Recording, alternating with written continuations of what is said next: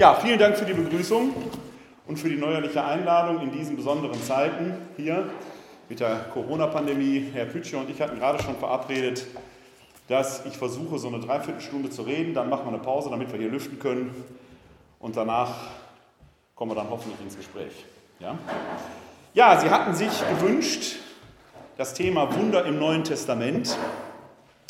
Das ist ja so ein Dauerbrenner-Thema hier in Wuppertal hat gerade ein evangelischer Theologe, der Herr Ellermann, dazu ein wissenschaftliches Buch veröffentlicht, der darin die These vertritt, dass die Wunder so auch passiert sein müssten, weil sonst ja an der Göttlichkeit Jesu Zweifel sind. Und ja, man könnte es so sagen, klar, wenn Jesus Christus der Sohn Gottes ist und wer von uns hätte daran einen Zweifel, dann muss er doch zweifelsohne außergewöhnliche Dinge getan haben. Wenn das so ist, kann man das sicherlich glauben. Wir gucken gleich mal im Neuen Testament nach, ob das so ist. Gleichzeitig öffnet das natürlich den Kritikerinnen und Kritikern Tür und Tor. Gerade diejenigen, die religionskritisch unterwegs sind, sprechen dann ja an dieser Stelle schnell von der Bibel als Märchenbuch, sodass man sagen kann, beweisen Wunder überhaupt irgendetwas oder beweisen die nichts? Die Frage kann man ja in den Raum stellen. Wenn jetzt hier im Raum plötzlich etwas Außergewöhnliches passieren würde, würde uns das zum Glauben bringen oder eher nicht? Wenn wir in die Praxis Jesu selber schauen, dann sehen wir, dass der ja vor den Augen seiner Kritiker Wunder getan hat, vermeintliche Wunder, und die Kritiker kommen deswegen nicht zum Glauben. Ganz im Gegenteil, wir werden uns gleich mal eine Stelle näher anschauen, wo die Kritiker ihm vorwerfen, du bist mit dem Teufel im Bunde, mit Beelzebul. Also was beweist ein Wunder? Nichts. Nur, dass erstmal etwas geschehen ist, was außergewöhnlich erscheint. Vielleicht unerklärbar nach gegebenen Maßstäben. Wir machen uns mal heute auf eine Reise ins Neue Testament. Und ich sage Ihnen jetzt schon, ich werde zwar hin und wieder wahrscheinlich das Wort Wunder gebrauchen, es ist aber eigentlich nicht richtig. Denn wenn man in die Evangelien schaut, dann kann man als erstes feststellen, dass im Urtext, im griechischen Urtext, der Begriff für das, was wir mit Wunder bezeichnen, gar nicht vorkommt. Im Griechischen wären das die beiden Worte Thauma, heißt eigentlich Staunen, aber Staunen über etwas Wunderbares, also Thaumazein ist Staunen. Das kommt tatsächlich im Zusammenhang mancher Heilungserzählungen vor, wenn es heißt, die Umstehenden staunten, ja, weil sie etwas erlebt haben, was sie so nicht erwartet haben. Aber das, was Jesus tut, wird nie als Thauma bezeichnet. Der zweite Begriff, der auf ein wunderbares Ereignis hindeuten würde, wäre Terras. Und der taucht auch nicht auf. Also im griechischen, in den griechischen Urtexten der Evangelien taucht der Begriff für Wunder, zumindest in dem Sinn, wie wir ihn im Deutschen verstehen würden, gar nicht auf. Die Synoptiker, Matthäus, Markus und Lukas, verwenden für die Taten Jesu immer den Begriff Dynamis. Kennen Sie von Dynamo, Energie, Macht. Ja? Also im Deutschen würde man von Energieerweis, besser Machtzeichen sprechen. Also da, man merkt schon, Jesus hat eine besondere Vollmacht und er tut etwas, was nicht jeder tun kann oder jede tun kann. Johannes, der Johannesevangelist, benutzt das Wort Semeion, Zeichen. Also rein auf der sprachlichen Ebene müssten wir eigentlich schon vorsichtig sein, wenn wir von den Wundern sprechen. Tatsächlich weist das Neue Testament, insbesondere die Evangelien, die Jesus-Tradition, die da niedergelegt ist, eine eher wunderkritische Tendenz aus. Also man ist sich gar nicht so sicher, ob das so außergewöhnlich ist oder nicht. Ein Beispiel dafür möchte ich Ihnen direkt am Anfang äh, ähm, hier präsentieren. Und da schauen wir mal ins Matthäusevangelium. Ich muss leider jetzt ein bisschen blättern, weil ich so ein bisschen knapp mit der Zeit war hatte ich keine Zeit, mir die Zettelchen hier schon reinzulegen. Wenn, da schauen wir mal ins Matthäusevangelium. Und da tritt Jesus nämlich genau in diesen Streit mit den Pharisäern, mit den Sadduzäern, mit den Schriftgelehrten, die ihm unterstellen, bei seinem außergewöhnlichen Wirken sei er mit dunklen Mächten im Bunde. Wie gesagt, was heißt ein Wunder? Erstmal nur, dass etwas geschehen ist, was nach herkömmlichen Maßstäben so ohne weiteres nicht erklärbar ist. Aber in welchem Auftrag da jemand unterwegs ist, ob jetzt hier ein göttliches oder ein teuflisches Zeichen gewirkt wird, auf der Ebene des Neuen Testamentes, der Zeit des Neuen Testamentes, ist da noch gar nicht gesagt. Ich trage jetzt mal die Erzählung aus Matthäus 12 vor. Der eigentliche Passus, um den es mir geht, findet sich dort in den Versen 43 folgende. Ich erzähle aber mal den Rahmen mit und da fange ich in Vers 38 bei Matthäus 12 an. Klammer auf, Sie finden eine Parallelerzählung bei Lukas. Wenn wir solche Texte haben, die wir sowohl bei Matthäus als auch bei Lukas haben, deutet das darauf hin, dass diese Erzählungen auf eine mündliche Erzähltradition zurückgehen. Das ist die sogenannte Zwei-Quellen-Theorie. Dann hat man die drei synoptischen Evangelien, Matthäus, Markus und Lukas. Die kann man in einer Synopse, in einer Tabelle nebeneinander schreiben, weil die in vielen Stellen parallel laufen oder parallele Überlieferungen haben. Wenn der Markus ist das älteste Evangelium, wenn wir also Stellen haben, die wir bei äh, Matthäus und bei Lukas finden, aber nicht bei Markus, deutet das darauf hin, dass da eine mündliche Tradition zugrunde liegt. Und das ist jetzt hier so. Also offenkundig gab es eine Erzähltradition, die auf, eine Wirk, auf das Wirken Jesu, auf eine Begebenheit zurückgeht, die man sich mündlich weitergegeben hat. So, und da heißt es in Matthäus 12, und ich fange bei Vers 38 an, unser Passus aber gleich kommt ab Vers 43, gebe ich Ihnen ein Zeichen, wenn das losgeht. Also der Rahmen geht folgendermaßen.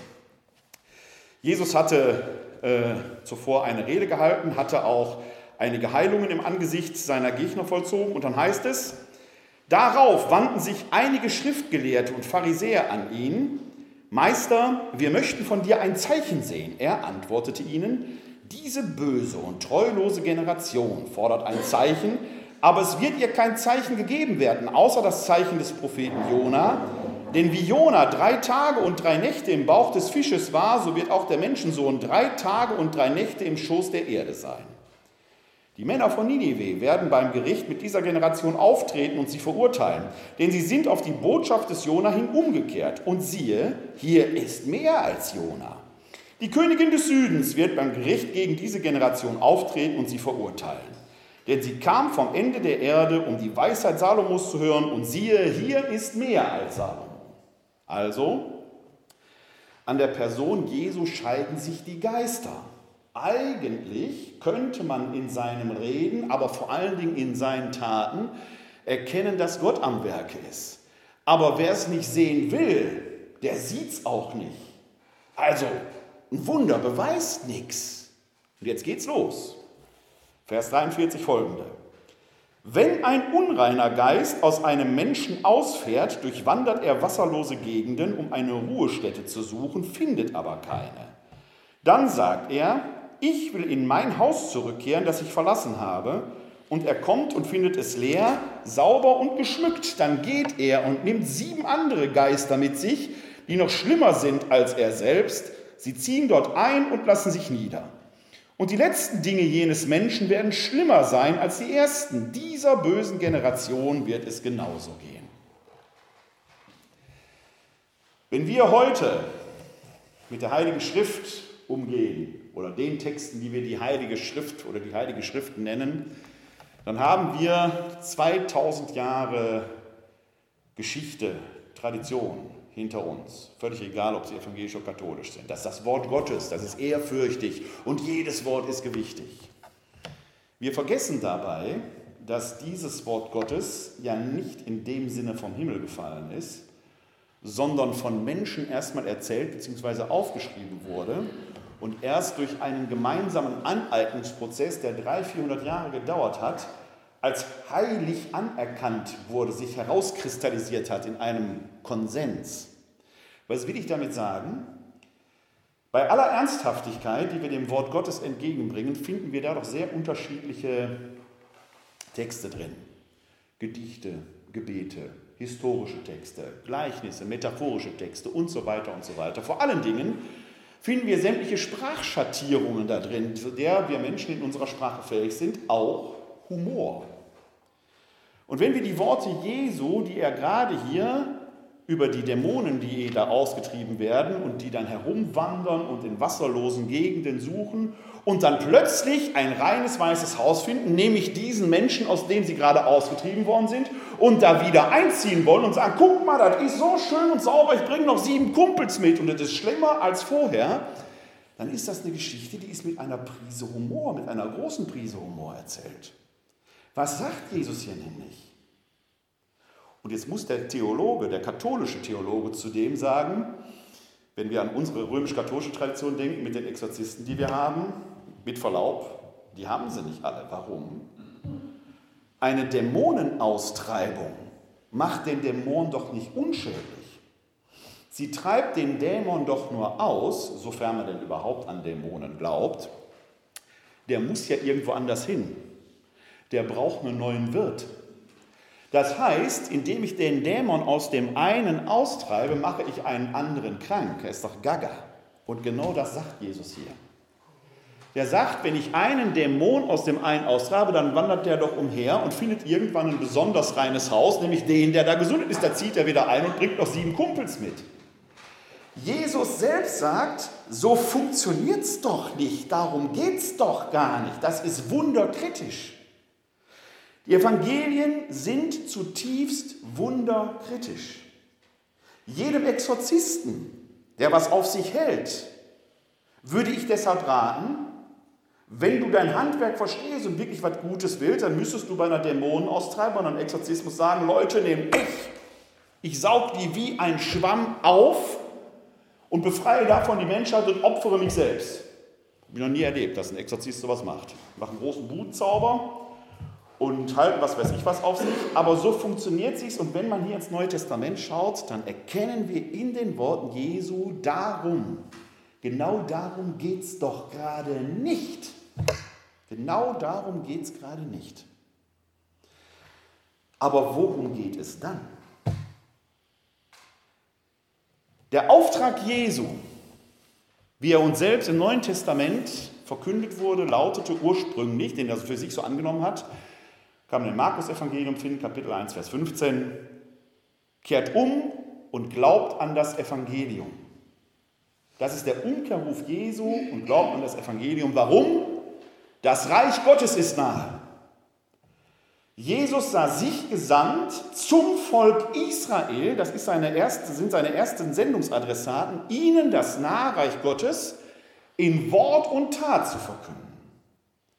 Mit Worten zu verkünden ist verhältnismäßig leicht. Worte können wir viele machen. Die Sache mit den Taten ist schwieriger, wenn man den Worten Taten folgen lassen muss, damit die Worte auch beglaubigt werden. Welche Taten lässt Jesus folgen? Es sind sehr häufig die Taten, die in den Schriften, die wir das Alte Testament nennen, vor allen Dingen den Propheten, quasi angekündigt sind. Blinde sehen, Lahme gehen, Taube werden hören. Darauf fokussieren sich diese Heilungserzählungen, weil darin das Nahreich Gottes deutlich wird. Jetzt sind diese Heilungserzählungen aber alles andere als jesuanische Showveranstaltungen, um irgendwie zu sagen, hier erfüllt sich gerade die Verheißung des Propheten Jesaja oder Jeremia oder Ezechiel oder sonst was, sondern sie sind zutiefst Zeichen der Nähe Gottes, der hier am Werk ist und der die Menschen ermächtigt zu einem eigenständigen Leben. Die Heilungserzählungen sind zuvorderst Ermächtigungserzählungen. Und wenn wir die, das Wunder an der Oberfläche mal wegnehmen und in die Tiefe schauen, was da eigentlich passiert, dann verlieren manche Wundererzählungen nämlich ihren wunderbaren Charakter, sondern es offenbart sich etwas, was in der tiefen Ebene liegt. Und es wird deutlich, dass da ganz unterschiedliche Konsequenzen daraus zu ziehen sind. Ich will das einmal an einem Beispiel deutlich machen, nämlich dem Wunder von der, ich sage jetzt schon wieder Wunder, ne? also dem vermeintlichen Wunder von der sogenannten Brotvermehrung. Diese Brotvermehrung wird im Neuen Testament in vier Evangelien fünfmal erzählt. Für uns Exegeten ist diese Häufung ein Indiz, wohlgemerkt ein Indiz, kein Beweis, dass dort offenkundig eine historische Gegebenheit zugrunde liegt, dass irgendwas passiert. Allerdings sind es im Neuen Testament manchmal 4000 und manchmal 5000 Menschen, die sich da versammelt haben. Also über die Zahl herrscht so ein bisschen Uneinigkeit. Das beobachten wir aber auch. Ich werde gleich noch eine zweite Heilungserzählung, eine andere Heilungserzählung sehen, die wird auch fünfmal in vier Evangelien berichtet, ist die Blindenheilung. Da ist zuerst immer von einem Blinden die Rede und hinterher von zwei Blinden die Rede. Es besteht also eine Tendenz zur Steigerung, eine erzählerische Tendenz zur Steigerung. Die kennen wir aus unserem ganz alltäglichen Leben auch, weil wir dazu neigen, die, her, die, die äh, großen Taten unserer Vorfahren immer etwas zu verklären. Wenn wir von unseren Großeltern erzählen, von Opa oder Oma, also nehmen wir mal die Oma, also die hat, der, der Kartoffelsalat, den die gemacht hat, also der war unerreicht. Unerreicht. Die ganze Stadt hat von diesem Kartoffel, was sagt die ganze Stadt? Also der war, der war landesbekannt. Ach, der war in ganz Deutschland, pries man den Kartoffelsalat. Und Sie merken, wie wir dazu neigen, um die, die Schönheit dieses Kartoffelsalates zu preisen, wie wir dazu neigen, natürlich in so eine Übersteigerung hineinzukommen. Das ist normal, das müssen wir sogar machen, weil die Oma ja gar nicht mehr da ist. Wir können die hier jetzt gar nicht befragen. Und um zu zeigen, wie besonders die war, neigen wir eben zu solchen Übersteigerungen. So, und das sehen wir eben im Neuen Testament auch, weshalb die Zahlen dann manchmal da etwas steigern. Und jetzt sehen wir bei dieser Brotvermehrung passiert Folgendes. Die Brotvermehrung wird so erzählt, dass Jesus mit seinen Jüngern unterwegs ist und die Menschenmenge folgt ihm. Also Jesus steigt vom Berg herunter, will über den See fahren, will eigentlich seine Ruhe haben. Die Menschenmenge folgt ihm, die Jünger sind mit Jesus über den See gefahren, aber die Menschenmenge scheint ihm um den See herum gefolgt zu sein. Also sie haben richtig was auf sich genommen, um da nachzukommen. Auf der anderen Seite des Sees angekommen, es geht um den See Genezareth, äh, trifft man sich, man trifft quasi wieder aufeinander und es ist schon Abend geworden und die Leute haben Hunger. Und Jesus sagt ihnen, sagt seinen Jüngern, gebt ihr ihnen zu essen. Das ist schon mal der erste Hinweis. Jesus macht hier gar nichts. Er sagt seinen Jüngern, gebt ihr ihnen zu essen. Die haben aber nichts. Beziehungsweise sagen, wir haben nur fünf Brote und zwei Fische. Wahlweise ist das ein Junge, der fünf Brote und zwei Fische hat, aber so eine riesige Menschenmenge. Und an der Stelle ist auch egal, ob das nur 4 und 500 waren oder 4000 oder 5000. Mit fünf Broten und zwei Fischen kriegen sie eine so große Menschenmenge nicht satt. Jetzt geht Jesus hin und macht etwas, etwas sehr Aufsehenerregendes. Er geht nämlich hin und spricht ein Dankgebet, offenkundig sehr laut, damit alle das hören. Sie müssen sich ja klar machen, 4000 Leute, nehmen wir mal die Zahl. Die Stadthalle, die historische Stadthalle fast, wenn sie voll besetzt ist mit Galerie oben 1400. Sind also mindestens dreimal so viel da drin. Stellen Sie sich vor, freies Feld, wie laut muss Jesus gesprochen haben? Das schwingt ja alles in der Erzählung mit. Also er muss sehr sichtbar gehandelt haben. Er hat sich nicht in stille Kämmerlein gesagt, lieber Gott, mach mich fromm, dass ich in den Himmel komme. Er muss lautstark gebetet haben, sichtbar. Er muss die Brote hochgehalten haben, sichtbar für alle. Und dann erzählen die Evangelien manche in einer Nebenbemerkung, er ließ die Menschen sich in Gruppen zusammensetzen, denn dort war viel Gras. Heute, na, im Jahr 2020, Corona-Pandemie, Papier in Hülle und Fülle haben wir auch nicht mehr. Die Zeitungen werden dünner, aber Papier ist in dem Sinne keine Mangelware. Früher, als die Evangelien aufgeschrieben wurden, war Papier sehr teuer, in der Herstellung sehr aufwendig. Alleine die Tinte herzustellen war aufwendig. Man hat eigentlich kein Wort zu viel gemacht. Man hat sehr nachgedacht, was erzählen wir und was erzählen wir nicht. Das heißt, in der Textauslegung müssen wir hingehen und müssen gucken, wenn da solche Zusatzbemerkungen stehen, wo man sich fragt, warum ist das denn jetzt wichtig, dass da Gras war? Da tut doch eigentlich gar nicht. Doch, es muss etwas zur Sache getan haben, auch wenn es dort heißt, er hieß sie sich in Gruppen zusammensetzen.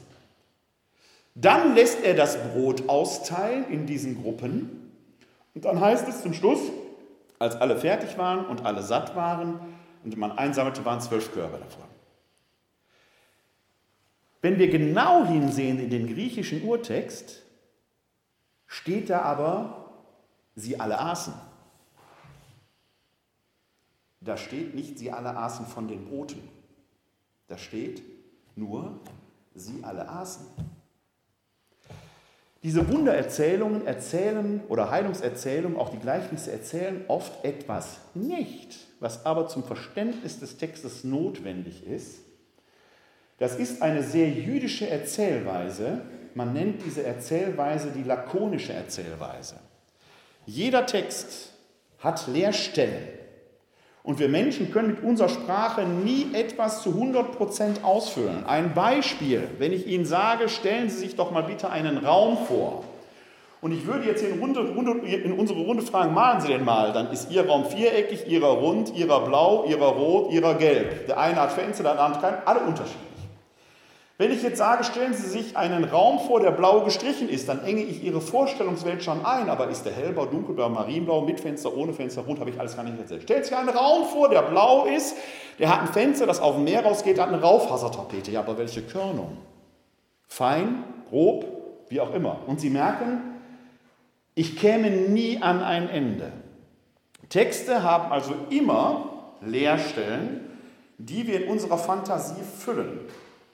Manchmal haben Texte bewusste Leerstellen. Dann lässt der Autor etwas unerzählt, was aber zum Verständnis des Textes wichtig ist.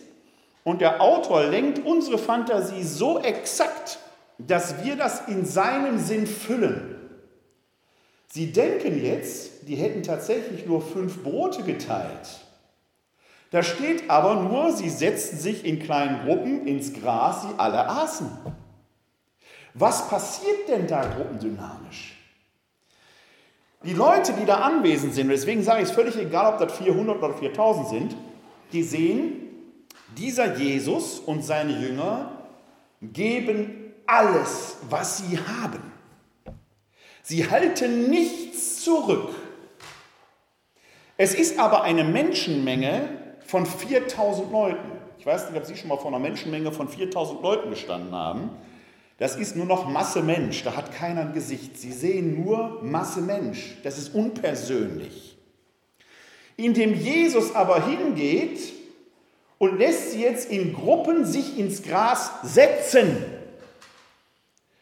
wird plötzlich aus der Masse Mensch eine Gruppe, ich habe plötzlich eine Nachbarin, einen Nachbarn, eine Person, die ein Gesicht hat und mit der komme ich vielleicht ins Gespräch. Und jetzt signalisiert Jesus, ich gebe alles, was ich habe. Und dann fängt die eine oder der andere an, in der Tasche zu kramen und findet da auch noch ein Stückchen Fisch, ein Stückchen Fleisch, ein Brot, was auch immer. Und so bleibt so viel übrig. Jetzt frage ich Sie, ist das ein Wunder? Das Leute alles untereinander teilen sollten uns dort immer als Wunder vor Augen halten. Das wäre auch eine Anregung für, also nicht nur für mich persönlich, sondern überhaupt für die Gesellschaft. Es könnte ein Wunder sein, manchmal ist es ein Wunder, ja. Aber was Jesus dort letzten Endes macht und die Evangelien schildern die Umstände exakt mit Bemerkungen, von denen man sagen würde, wenn es jetzt alles so außergewöhnlich wäre, wäre das zu vernachlässigen. Und das tun sie gar nicht. Sie erzählen eben diese scheinbar nebensächlichen Elemente, weil die für das Verständnis der Geschichte wichtig sind. Hier wird nämlich ein Beispiel gegeben, das wir nachahmen können.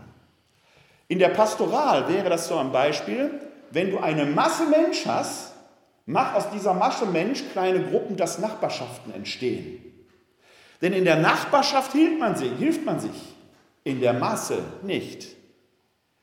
Wir stehen heute am 25.02.2022, zwei Tage nach dem Einmarsch Putins in die Ukraine. Da sind wieder Bewegungen unterwegs und viele von denen, manche werden hier hinkommen. Klammer auf, das Auto, das vor meiner Garage stand, hatte eine ukrainische Flagge drin. Das war offenkundig eine Ukrainerin. Ich habe leider jetzt nicht allzu viel mit ihr sprechen können, weil ich unterwegs zu ihnen war. Wenn wir wieder nur die Masse Mensch sehen, bekommen alle wieder nur Angst. Wenn wir diese Menschen an uns zu, heranlassen und in kleinen Gruppen mit denen zusammen sind, bekommen die ein Gesicht und unser Schicksal wird zu unserem Schicksal. Das ist das, was hier erzählt wird. Das kann man als Wunder bezeichnen, aber eigentlich ist das nicht vom Himmel gefallen. Natürlich ist das ein Wunder, wenn Menschen plötzlich teilen, die sich vorher nicht gekannt haben. Aber es ist nicht supranaturalistisch. Man kann es erklären.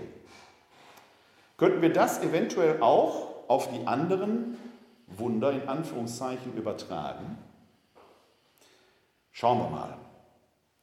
Wir schauen mal in eine der berühmtesten Wunder- und Heilungserzählung rein. Deshalb berühmt, weil sie natürlich mit dem Petrus zu tun hat und die Frage im Raum stehen lässt, warum dürfen, warum dürfen Päpste überhaupt unverheiratet sein, wenn doch der allererste, vermeintliche, der Petrus, verheiratet gewesen sein muss, weil er sonst ja keine Schwiegermutter gehabt hätte. Schwiegermütter fallen ja auch nicht vom Himmel. Obwohl es manchmal ein Wunder ist, wenn man sich mit der Schwiegermutter gut versteht. Aber das war bei dem Petrus offenkundig nicht der Fall. Schauen wir mal. Ich lese jetzt hier äh, die Überlieferung nach Markus vor. Findet sich aber auch bei Lukas und Matthäus. Bei Markus finden wir die Heilung der Schwiegermutter des Petrus im Kapitel 1, Vers 29 bis 31. Ganz kurze, knackige Erzählung. Da heißt es, sie verließen sogleich die Synagoge und gingen zusammen mit Jakobus und Johannes in das Haus des Simon und Andreas. Die Schwiegermutter des Simon lag mit Fieber im Bett. Sie sprachen sogleich mit Jesus über sie, und er ging zu ihr, fasste sie an der Hand und richtete sie auf. Da wich das Fieber von ihr und sie diente ihnen. Ganz kurze, knackige Erzählung. Ich glaube, ich habe gar nicht durchgezählt, drei oder vier Sätze, mehr hat die nicht. Aber da wird eine ganze Welt drin geschildert, wenn Sie den Text an sich heranlassen. Dann gehen wir mal Vers für Vers durch, was dieser Text so mit unserer Fantasie anstellt, in wenigen Worten. Sie verließen sogleich die Synagoge und gingen zusammen mit Jakobus und Johannes in das Haus des Simon und Andreas. Also vorher war man in der Synagoge, Jesus hat dort seine neue Lehre verkündet und jetzt gehen fünf Männer, nämlich Jesus, zusammen mit Johannes und Jakobus, zwei Brüder, und Simon und Andreas, noch zwei Brüder, in das Haus des Simon. Drei von denen, nämlich Petrus, Jakobus und Johannes, werden im Laufe des Evangeliums, in den Evangelien generell, noch eine große Rolle spielen. Die sind immer zusammen im Garten Gethsemane, auf dem Tabor bei der Verklärung Jesu. Die scheinen so eine Art Inner Circle gewesen zu sein. Ja, und es scheint auch so zu sein, dass sie sich schon sehr lange kennen. Als Apostel, als unmittelbare Nachfolger erwählt Jesus die zwei erst kurz vorher aus. Aber es steht zu vermuten, dass die eine längere Geschichte miteinander haben. Die gehen da jetzt in das Haus des Petrus. Ähnlich könnte man sagen, wie wir vielleicht nach dem Kirchgang früher noch ein Frühschoppen gemacht haben. Die wollen sich noch ein bisschen was unterhalten. So, jetzt geht der Text weiter. Die Schwiegermutter des Simon lag mit Fieber im Bett. Jetzt müssen Sie sich so ein Haus damals nicht vorstellen wie ein deutsches Einfamilienhaus im 20. und 21. Jahrhundert, sondern das jüdisch, typisch jüdische Haus damals war ein viereckiger Raum, vielleicht mit den Kantenmaßen 10 mal 10 Meter, vielleicht noch ein bisschen größer, darauf kommt es nicht an. Es war ein Raum. Der war unterteilt, aber nicht in der horizontalen, sondern in der vertikalen. In der einen Hälfte, die etwas niedriger war, hausten die Tiere, das war der Stall, und in der anderen Hälfte, der erhöht war, damit die Tiere da nicht reinkamen, wohnten die Menschen. Diesen Raum nannte man übrigens Herberge. Kennen Sie aus der Weihnachtserzählung. Ja? Wenn in der Herberge kein Platz war, dann war das kein böser Pensionsbesitzer, sondern war einfach in dem Haus der Verwandtschaft des Josef oben im Wohnraum kein Platz und deswegen müssen die in den Stall. Das war kein Stall, wie wir Ställe kennen, sondern es war einfach der untere Wohnbereich ja, eben nicht der Wohnbereich, sondern der untere Bereich, in dem die Tiere wohnen. Die befinden sich also alle in einem Raum. Das Bett wird der Schwiegermutter wird mit Sicherheit natürlich nicht mitten im Raum standen haben, sondern irgendwo an der Wand. Nehmen wir mal an, hier in der Ecke, da hinten ist ja die Tür, da kommen jetzt Jesus, Johannes, Jakobus, Petrus und Andreas rein. Die Schwiegermutter liegt da, hat Fieber, wird wahrscheinlich rumgejammert haben, geseufzt haben, rumgejammert. Ja? Jetzt achten Sie drauf, was der Markus jetzt hier macht. Und dann bitte ich Sie, lassen Sie mal Ihre Fantasien ein bisschen mitspielen. Die Schwiegermutter des Petrus lag mit Fieber im Bett. Sie sprachen sogleich mit Jesus über sie. Die fünf da, der hier, sie hier. Was haben die wohl über die geredet? Denken Sie mal so an. Wir haben natürlich alles die besten Schwiegermütter der Welt, das ist nicht die Frage. Wir sind alle Ausnahmen. Ja? Also wir brauchen jetzt nicht allzu viel, es gibt so viele Schwiegermutterwitze auf dieser Welt, als dass man jetzt nicht sagen müsste, die werden nicht gut über die gesprochen haben. Ne? Die jammert wieder nur rum, boah, geht ihm auf den Keks, ne? den ganzen Tag liegt die da im Bett und will die, was weiß ich, was man so halt redet. Ja? Interessant ist, was jetzt weiter erzählt wird. Sie sprachen sogleich mit Jesus über sie und er ging zu ihr. Er stellt also, er hebt die Distanz auf zwischen dieser raunenden Männergruppe und der Schwiegermutter. Und jetzt wird das Wunder erzählt. Und achten Sie darauf, wie dieses Wunder erzählt wird, weil das zum Topos für alle Heilungserzählungen wird. Er fasste sie an und richtete sie auf. Das ist alles. Kein Zauberspruch, kein Gebet, kein Dein Glaube hat dir geholfen, deine Sünden sind dir vergeben. Das kommt alles viel später.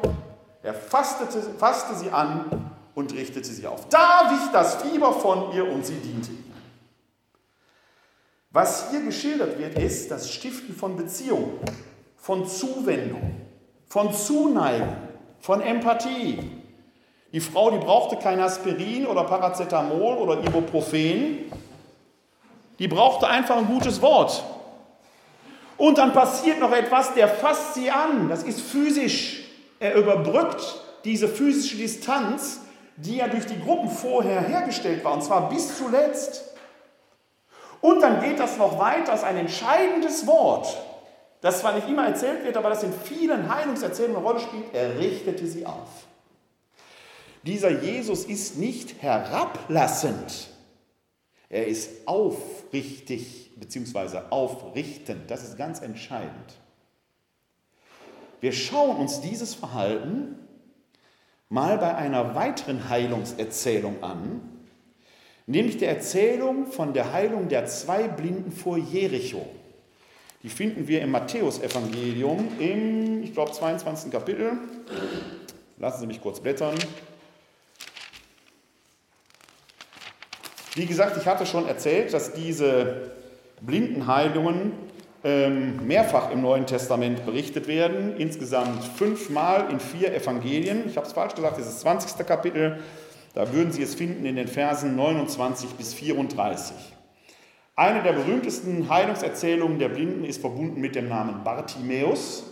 Also neben der Tatsache, dass wir es fünfmal in vier Evangelien haben, was ein Indiz für einen wahren Kern ist, haben wir sogar in einer Heilungserzählung einen überlieferten Namen, nämlich Bartimäus. Auch das deutet auf einen historischen Kern hin, weil damit potenziell ja ein, ja, nicht nur ein Augenzeuge, sondern ein Zeuge des eigenen Erlebens für die greifbar war, denen dieses Evangelium niedergeschrieben wurde. Wir gucken mit 2000 Jahren Abstand darauf. Aber die Evangelien selber wurden 40, 50 Jahre nach den historischen Ereignissen niedergeschrieben. Theoretisch also möglich, dass da noch jemand lebt oder es eine lebendige Erinnerung an diese Person gab.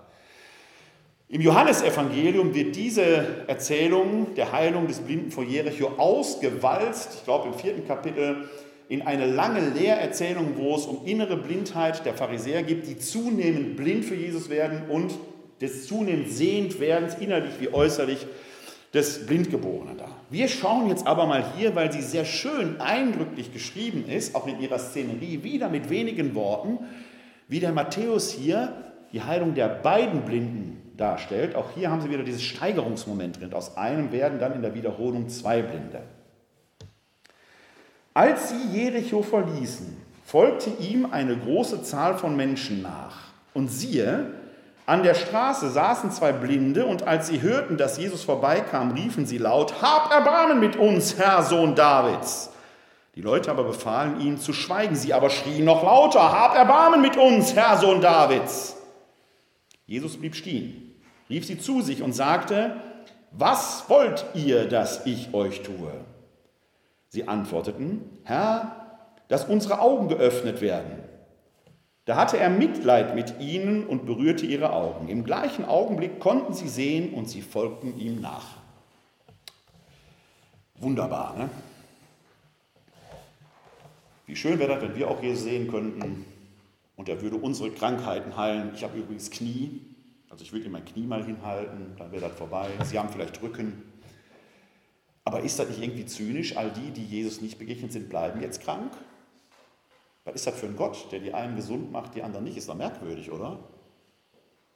Ja, darum geht es ja auch gar nicht. Es geht ja hier wieder um eine Erzählung, die für uns nachahmbar ist. Folgen wir mal dem Duktus der Geschichte. Als sie Jericho verließen, Klammer auf, Jesus ist also nach seiner Zeit in Galiläa, nach seinem sogenannten, in der Exegese bezeichnen wir das an den galiläischen Frühling, A, weil es Frühling als Jahreszeit war und B, weil das so eine Zeit des euphorischen Aufbruchs war, merkt Jesus, dass so die erste Euphorie, die erste Sensationslust der Menschen ist vorbei. Die gehen alle wieder arbeiten und die ähm, Bewegung bröckelt so ein bisschen. Das ist für Jesus das Fanal, nach Jerusalem aufzubrechen.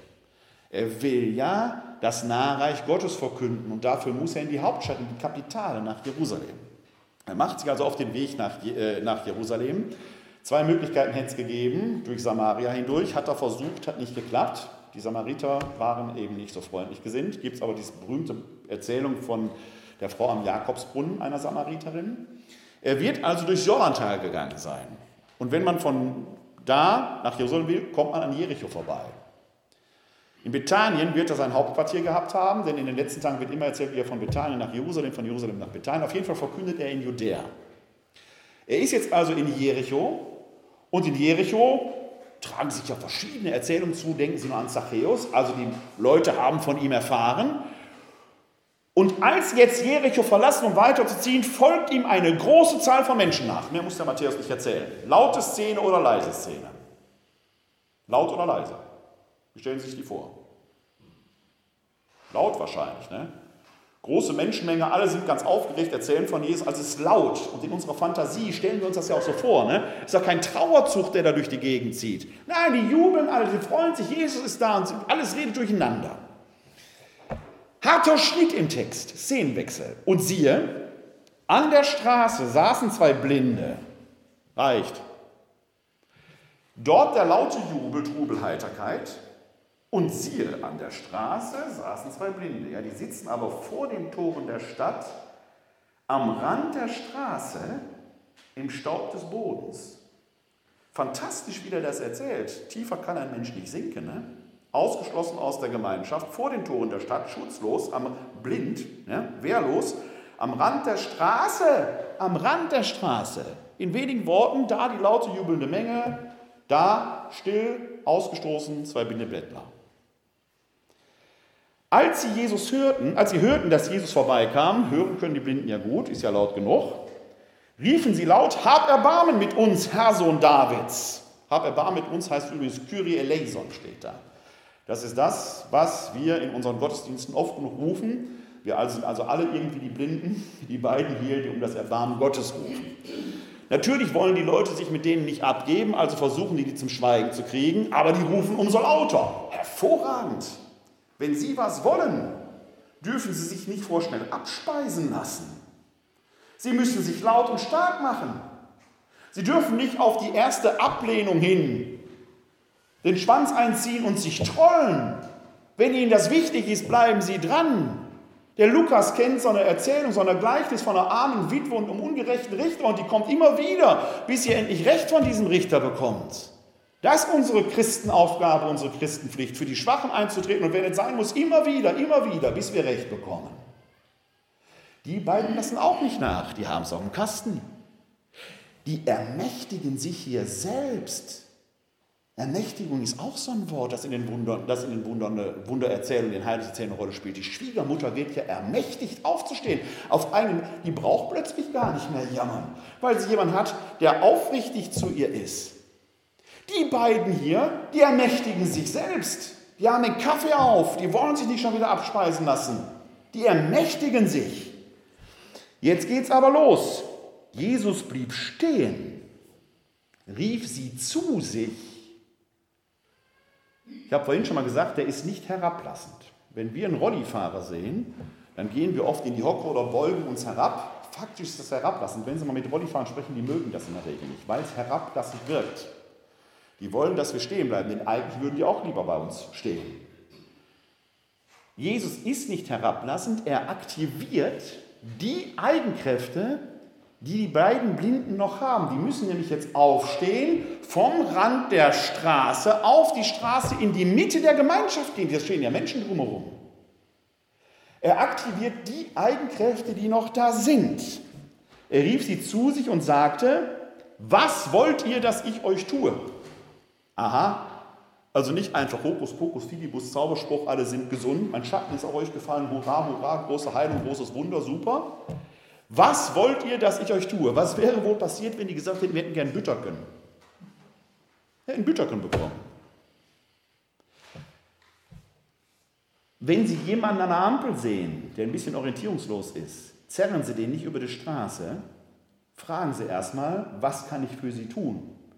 Vielleicht sucht diese Person gerade nur ihre Brille und will gar nicht über die Straße. Also erstmal erkundigen, die Ermächtigung ernst nehmen, Respekt. Was wollt ihr, dass ich euch tue? Oh, jetzt ist nicht so ganz erstaunlich, dass Sie sagen, dass unsere Augen geöffnet werden. So, und jetzt an dieser Stelle sagt meine katholische Einheitsübersetzung, in einer sehr schwachen Übersetzung, wie sie das so häufig macht, die revidierte Lutherbibel habe ich jetzt leider nicht so schnell konsultieren können, ob sie das ähnlich macht oder anders löst, aber diese Einheitsübersetzung ist an dieser Stelle einfach schwach. Da hatte Jesus Mitleid mit ihnen. Mitleid. Mitleid ist, ja. Im griechischen Text steht da das Wort eus planknitzestein. Dies Planchna sind die Eingeweide. Dieses Eusplanknitzestein heißt, es trifft mich in den Eingeweiden, im Innersten. Mir fährt's in die Magengrube, mich sticht's ins, im Darm. Deren Schicksal ist mein Schicksal. Ich spüre das physisch. Das ist das, was Jesus hier empfindet, nicht bloß Mitleid. Es fährt ihm in die Eingeweide. Er identifiziert sich mit deren Schicksal. Wenn wir in der Nachfolge Jesu stehen, wir würden so handeln wie er, dann werden auch wir große Wunder tun, imstande sein. Aber leider haben wir oft bloß Mitleid. Das ist zu wenig, wenn wir dem Beispiel Jesu folgen wollen. Da hatte er Mitleid mit ihnen und berührte ihre Augen. Im gleichen Augenblick konnten sie sehen und sie folgten ihm nach. Jetzt könnte man sagen, ja, guck mal, die können ja doch sehen. Hat die doch sehend gemacht aus ihrer Blindheit. Das Problem ist, ich weiß nicht, warum die blind waren. Es ist keine Diagnostik geschildert. Hatten die eine chronische Bindehautentzündung? Oder war da irgendwas anderes? Also die Diagnostik wird einfach nicht mitgeliefert. Ich weiß, haben die einen grauen Star gehabt und Jesus wusste, wo er Akupunktur machen? Ich weiß es nicht. Wir kennen die Ursachen nicht. Wir wissen gar nicht, welche Symptomatik dahinter steckt. Also es ist zu steil zu sagen, hier ist ein Wunder, das wissen wir alles gar nicht. Wir wissen auch gar nicht, was Jesus da gemacht hat. Manchmal, manchmal erzählen die Evangelien eine offenkundige Therapie. Dann macht er zum Beispiel bei einer Blindenheilung, macht er aus Speichel und Lehm einen Teich und schmiert den auf die Augen. Also so eine Art therapeutischer Ansatz. Wenn er nur ein Wunder erzählt würde, bräuchte er das doch nicht. Also es wird eine Art Therapie geschildert. Wir wissen aber die, die Ingredienzien nicht, die herein. Es wird wieder nicht erzählt. Viel wichtiger ist, was passiert. Die werden sehend und folgten ihm nach. Die beiden, die gerade noch wie ausgestoßen am Rand der Straße vor den Toren der Stadt ausgesondert gesessen hatten, sind plötzlich Teil der Gemeinschaft Jesu. Die Nachfolge Sollten wir nicht alle nachfolgen? Das ist doch das Große, was man uns erzählt. Berufen und Nachfolge in der Nachfolge Jesu. Gott sei Dank haben wir das Neue Testament. Da gibt es nämlich auch andere Erzählungen. Zum Beispiel die Heilungserzählung um den Besessenen von Gerasa. Die ist etwas länger und ich erzähle sie oder trage sie mal vor in der Diktion des Markus-Evangeliums. Die ist auch interessant. Und hier bei der Heilungserzählung des Besessenen von Gerasa denken Sie bitte daran, dass die Erzählungen in der Bibel mit allen sprachlichen Mitteln kämpfen, sie zum Ausdruck bringen, eben auch eine Prise Humor. Ich erzähle jetzt hier, auch die finden Sie bei Matthäus finden oder bei Lukas, ich erzähle sie jetzt hier in der Fassung des Markus-Evangeliums, Kapitel 5, die Verse 1 bis 20. Sie kamen an das andere Ufer des Sees in das Gebiet von Gerasa. Als er aus dem Boot stieg, lief ihm sogleich von den Gräben her ein Mensch entgegen, der von einem unreinen Geist besessen war. Er hauste in den Grabstätten, nicht einmal mit einer Kette konnte man ihn bändigen. Schon oft hatte man ihn mit Fußfesseln und Ketten gebunden, aber er hatte die Ketten zerrissen und die Fußfesseln durchgescheuert. Niemand konnte ihn bezwingen. Bei Tag und Nacht schrie er unaufhörlich in den Grabstätten und auf den Bergen und schlug sich mit Steinen. Als er Jesus von weitem sah, lief er zu ihm hin, warf sich vor ihm nieder und schrie laut, was habe ich mit dir zu tun, Jesus, Sohn des höchsten Gottes? Ich beschwöre dich bei Gott, quäle mich nicht. Jesus hatte nämlich zu ihm gesagt, verlass diesen Menschen, du unreiner Geist. Jesus fragte ihn, wie heißt du? Er antwortete, mein Name ist Legion, denn wir sind viele. Und er flehte Jesus an, sie nicht aus diesem Gebiet vorzuschicken. Nun weidete dort an dem Berghang gerade eine große Schweineherde. Da baten ihn die Dämonen, schick uns in die Schweine. Jesus erlaubte es ihnen. Darauf verließen die unreinen Geister den Menschen und fuhren in die Schweine und die Herde stürzte den Abhang hinab in den See. Es waren etwa 2000 Tiere und alle ertranken. Die Hirten flohen und erzählten es in der Stadt und in den Dörfern. Darauf eilten die Leute herbei, um zu sehen, was geschehen war. Sie kamen zu Jesus und sahen bei ihm den Mann, der von der Legion Dämonen besessen war, bekleidet und bei Verstand. Da fürchteten sie sich. Die es gesehen hatten, berichteten ihnen, wie es mit den Besessenen und den Schweinen geschehen war. Darauf baten die Leute Jesus, ihr Gebiet zu verlassen. Als er ins Boot stieg, bat ihn der Mann, der zuvor von den Dämonen besessen war, dass er bei ihm sein dürfe. Aber Jesus erlaubte es ihm nicht, sondern sagte, Geh nach Hause und berichte deiner Familie alles, was der Herr für dich getan und wie er Erbarmen mit dir gehabt hat. Da ging der Mann weg und verkündete in der ganzen Dekapolis, was Jesus für ihn getan hatte und alle staunten. Oh. Ja, ein gigantisches Wunder, ne? eine ganze Legion Dämonen, also Tausende. Und der darf Jesus nicht nachfolgen? Als die Stadt Jerusalem im Jahr 70 von den Römern belagert wurde, fiel und zerstört wurde, als die Römer den jüdischen Krieg, den römisch-jüdischen Krieg gewannen, war dort eine Legion am Werk, die sogenannte Phlegräische Legion, die hatte als Standartenzeichen, Sie ahnen es nicht, ein Schwein, ein Eber. Es ist kein Zufall, dass die Dämonen hier Legion heißen. Und dass dieser ehemals Besessene, den man da ausgesondert hatte, den man für tot erklärt hatte, der muss ja bei den Grabhöhlen hausen, zu seiner Familie zurück muss, ist auch kein Grund, ist auch kein Zufall. Aller Wahrscheinlichkeit nach handelt es sich hier um einen Kollaborateur mit den Römern, der möglicherweise die eigenen Leute hingehangen und verraten hatte, der sich also mit seiner Familie hoffnungslos äh, überworfen hatte. Und der wird jetzt von diesem Fluch befreit. Der kehrt innerlich um. Der darf deshalb nicht zurück nicht in die Nachfolge Jesu, weil er vor seiner Lebensaufgabe fliehen würde. Seine Lebensaufgabe heißt nämlich, versöhne dich mit deiner Familie. Manchmal ist Nachfolge, die unmittelbare Nachfolge Jesu, eine Flucht vor der eigenen Verantwortung.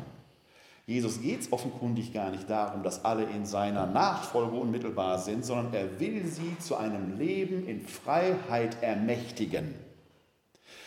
Wie komme ich übrigens darauf, dass es sich hier um eine, sagen wir mal, satirisch angehauchte Erzählung eines römischen Kollaborateurs handelt? Wir sind ja auf einem jüdischen Gebiet, zumindest in der Nähe. Schweine sind nicht koscher. Man kann nicht allzu viel mit denen anfangen. Und dann noch eine Schweineherde von 2000, klarer Fall von Massentierhaltung.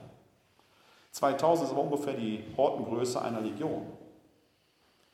Wir haben es also hier mit einer Erzählung zu tun, wie auch hier das vermeintliche Wunder bei näherem Hinschauen sich als Beziehungserzählung entpuppt, wo Jesus einen Menschen, der völlig ausgestoßen war, ermächtigt, sein Leben wieder in den Griff zu bekommen. Und Sie merken hier wieder, dass auf der Oberfläche des Textes man sagt, boah, super, Dämonen, Schweine, ab in den See, wunderbar. Bei näherem Hinsehen geht es aber viel, viel tiefer. Sie kennen vielleicht aus den Heilungserzählungen auch, dass Jesus manchmal sagt, dein Glaube hat dir geholfen und manchmal sagt er, deine Sünden sind dir vergeben. Wenn man diese Geschichten genau analysiert, zum Beispiel die Heilung der blutflüssigen Frau, da sagt er zum Schluss, dein Glaube hat dir geholfen. Weil diese blutflüssige Frau aus eigenem Antrieb, motu proprio, die Nähe Jesu sucht und ihn am äußersten Zipfel seines Gewandes berührt, die hat sich also selbst ermächtigt. Deswegen dein Glaube hat dir geholfen. Da ist die Ermächtigung aus eigenem Antrieb geschehen. Wenn Jesus sagt, deine Sünden sind dir vergeben, wie bei der Heilung des Gelähmten, den man da herunterlässt, dann geschieht die Ermächtigung durch Jesus. Also wenn der Glaube hilft, dann ist der eigene Antrieb vorgängig. Wenn es heißt, deine Sünden sind dir vergeben, dann ermächtigt Jesus selbst. Es geht so oder so immer um die Ermächtigung von Menschen. Deswegen sprechen die neutestamentlichen Schriftsteller wortwörtlich von Machtzeichen bei den Synoptikern oder Machterweisen und bei Johannes von Zeichen. Streng genommen aber nie von Wundern, weil etwas Supranaturalistisches, Außergewöhnliches nur scheinbar passiert. Das Eigentliche liegt tiefer und ist letzten Endes für uns nachahmbar. Lassen Sie mich zum Schluss denn ich habe gesagt, nach einer Dreiviertelstunde machen wir eine Pause. Noch zwei Aspekte kurz dabei sagen. Denn wir haben einige Erzählungen im Neuen Testament, auf die ich jetzt nur am Rande eingehen möchte, obwohl die auch eine nähere Betrachtung wert werden. Das eine sind die sogenannten Naturwundererzählungen oder Totenheilungen, die man ja mit meinem Muster so ohne weiteres jetzt eben nicht erklären kann. Das ist klar. Bei der Naturwundererzählung ist es so, dass man bei näherer Betrachtung aber sieht, die haben etwas sehr Bildhaftes an sich. Denken Sie zum Beispiel an die, den Gang Jesu über dem Wasser. Auch da gibt es ja zahlreiche Versuche, wie das erklärt wird. Aber eigentlich ist das jetzt gar nicht so außergewöhnlich, dass der Jesus übers Wasser laufen kann. Außergewöhnlich ist, dass der Petrus es auch konnte. Das vergessen wir ja immer, ne? Der sieht Jesus ja und sagt, Herr, ich will zu dir kommen. Sagt Jesus, steig aus, komm zu mir. Und dann geht er tatsächlich ein paar Schritte übers Wasser und dann verlässt ihn der Mut. Da haben Sie wieder diesen Aspekt der Ermächtigung drin. Ich habe es ehrlich gesagt noch nicht versucht, übers Wasser zu laufen. Und wenn ich ganz ehrlich bin, die Päpste laufen auch nicht über Wasser. Also entweder haben die nicht einen stark genug Glauben oder wie auch immer, oder es geht gar nicht, sondern es geht darum, ermächtige dich selbst, das Außergewöhnliche zu wagen. Wage es wenigstens, statt vorschnell aufzugeben. Das andere sind die Totenerweckungserzählungen. Da sind drei Stück in der Bibel. Das eine ist die Tochter des Jairus, von der Jesus sagt, sie schläft doch nur. Die ist also gar nicht tot. Die ist komatös, ohnmächtig, wie auch immer. Okay, wenn ich meinen Sohn morgens früh wecken muss, da kommt noch Totenerweckung gleich. Ich weiß, das hat manchmal etwas Wunderbares an sich. Aber okay, ja. Das zweite ist der Jüngling von Nein, den berührt Jesus. Da wissen wir nicht genau, ob der wirklich tot war oder nur scheintot. Schwieriger verhält es sich bei der Auferweckung des Lazarus. Da kommen wir damit nicht mehr zur Rande, weil der schon bestattet ist und das heißt, er riecht schon. Er ist also schon in den Zustand der Verwesung übergegangen. Aber jetzt stellen wir uns, wie stellen wir uns das denn jetzt vor? Da kommt so einer halb verwest, weil er ja schon riecht, heraus aus seiner Grabhöhle, man nimmt ihm die Binden ab wie, wie, wie ist er ein Halbverweser? Freut er sich jetzt, dass er wieder da ist? Freut er sich jetzt darüber, dass er nochmal sterben muss? Der muss den ganzen Mist ja nochmal durchmachen. Er ist für einmal gestorben, muss ja nochmal sterben. Also ja, ich, wenn Sie äh, Spaß haben an Romanen, dann kann ich Ihnen da nur empfehlen, lesen Sie mal von Colm Teubin, ein irischer Schriftsteller. Ich glaube, Marias Testament heißt das. Man muss ein bisschen stark im Glauben sein. Wenn man sehr fromm katholisch ist, dann ist das Buch nichts für sie, aber da wird diese Szene sehr herzerreißend drin geschildert, wie er mit Maria und Martha, seinen beiden Schwestern in Bethanien, Jesus zusammen am Tisch sitzt, halb verwest und mit der Welt überhaupt nicht mehr klarkommt. Der war ja schon mal im Totenreich und jetzt kommt er zurück. Kann also auch nicht der Sinn der Erzählung sein. Da geht es eben darum, das ist ja eine, im Johannesevangelium eine Erzählung des Glaubens, ja, wo die Martha plötzlich die ist, die es schon immer begriffen hat. Der kommt ja im Lukas-Evangelium so schlecht weg. Ne? Martha, Maria hat einen guten Teil der Welt. Bei Johannes ist die Maria, obwohl sie die ganze Zeit zu Füßen des Herrn gesessen ihm gelauscht hat, hat sie immer noch nichts verstanden. Die Martha steht mit beiden Beinen auf der Erde und versteht, ja, ich weiß, dass du der Sohn Gottes bist und dass du das kannst. Die lässt sich glaubend darauf ein. Dein Glaube hat dir, ist ermächtigt. Und zwar mit beiden Beinen mitten im Alltag, nichts mit Frömmelei. Das ist der Kern dieser Geschichte da. Das ist der eine Punkt. Der andere ist, ich habe den vorhin schon mal am Rande erzählt, wenn die Wunder nur geschehen würden, weil wir fromm genug beteten. Wenn die Wunder nur geschehen, weil einzelnen Personen Außergewöhnliches zuteil wird, weil sie Jesus gerade zufällig begegnet sind. Gott wäre zutiefst, zutiefst zynisch. Kann er nicht sein. Denn der Gott, an den wir glauben, ist treu. Wir können auf die Sekunde genau berechnen, wann morgen die Sonne aufgeht, auch wenn wir sie in Wuppertal bei dem Wetter wahrscheinlich nicht sehen können. Aber sie wird morgen sekundengenau aufgehen, weil Gott sich offenkundig an seine eigenen Gesetze, die er für diese Welt erlassen hat, die Naturgesetze hält.